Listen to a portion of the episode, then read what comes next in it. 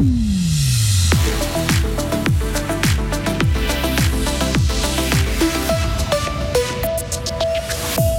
L'été est bientôt là, si si, et les districts réfléchissent pour faire venir les touristes.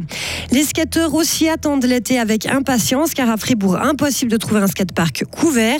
Enfin, les renards se placent de plus en plus en ville et l'homme n'y est pas pour rien. Le temps s'annonce tranquillement ensoleillé avec un peu de bise. Il va faire de 15 à 17 degrés. Voici le journal de Isabelle Taylor. Bonjour Isabelle. Bonjour.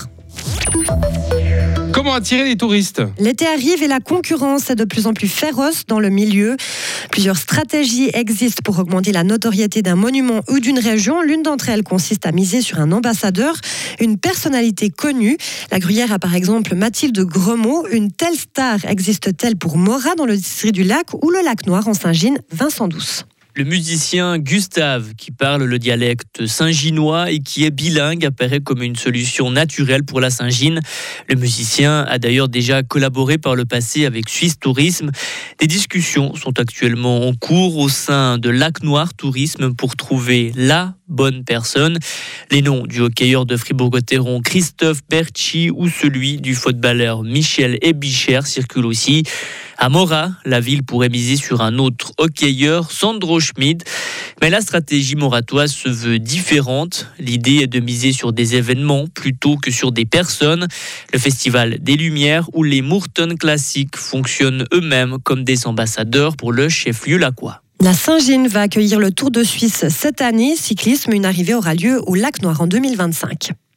Les traditionnels bouchons de l'Ascension se sont formés hier à l'entrée nord du tunnel du Gothard. En milieu de journée, ils atteignaient 10 km, soit un temps d'attente d'une heure 40 avant de diminuer progressivement. En Suisse romande, les automobilistes ont notamment dû prendre leur mal en patience entre Châtel-Saint-Denis et l'échangeur de la Verre sur la route principale menant au col du Grand Saint-Bernard. Skater en hiver bah, est possible à Fribourg. Avec l'arrivée des beaux jours, les passionnés se retrouvent au skatepark de Borgard. Mais en cas de pluie, de neige ou de mauvais temps, les skates finissent au placard.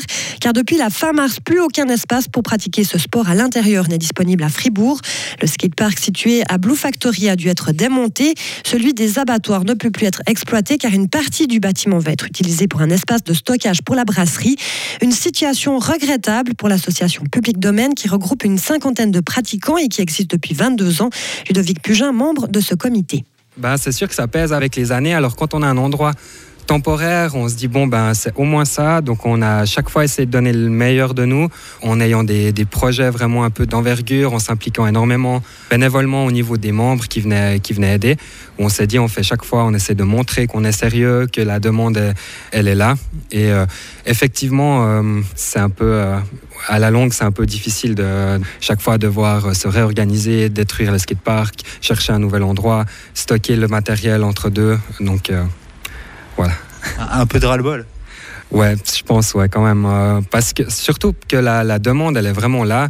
À Fribourg, on a une scène euh, qui est quand même assez importante au niveau de la Suisse, qui a toujours fait euh, beaucoup de choses. Du coup, vraiment, l'objectif, ce serait vraiment d'avoir une fois quelque chose de de mieux structuré et surtout de permanent. De son côté, la ville de Fribourg reconnaît que les pratiquants du skate n'ont pas beaucoup de chance ces dernières années.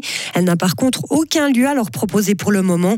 Les demandes pour pratiquer des activités sportives dépassent tout simplement l'offre de la ville. Les renards ont l'air de se multiplier dans la région de la ville de Fribourg. De plus en plus de personnes font appel à des spécialistes pour des problèmes dus à ces animaux, mais la présence de l'homme a une grande responsabilité dans le fait que le renard se rapproche des zones urbaines. Pascal Balmer, garde-faune. C'est un animal qui s'adapte à l'être humain et c'est l'être humain qui fait en sorte que le renard est présent en ville.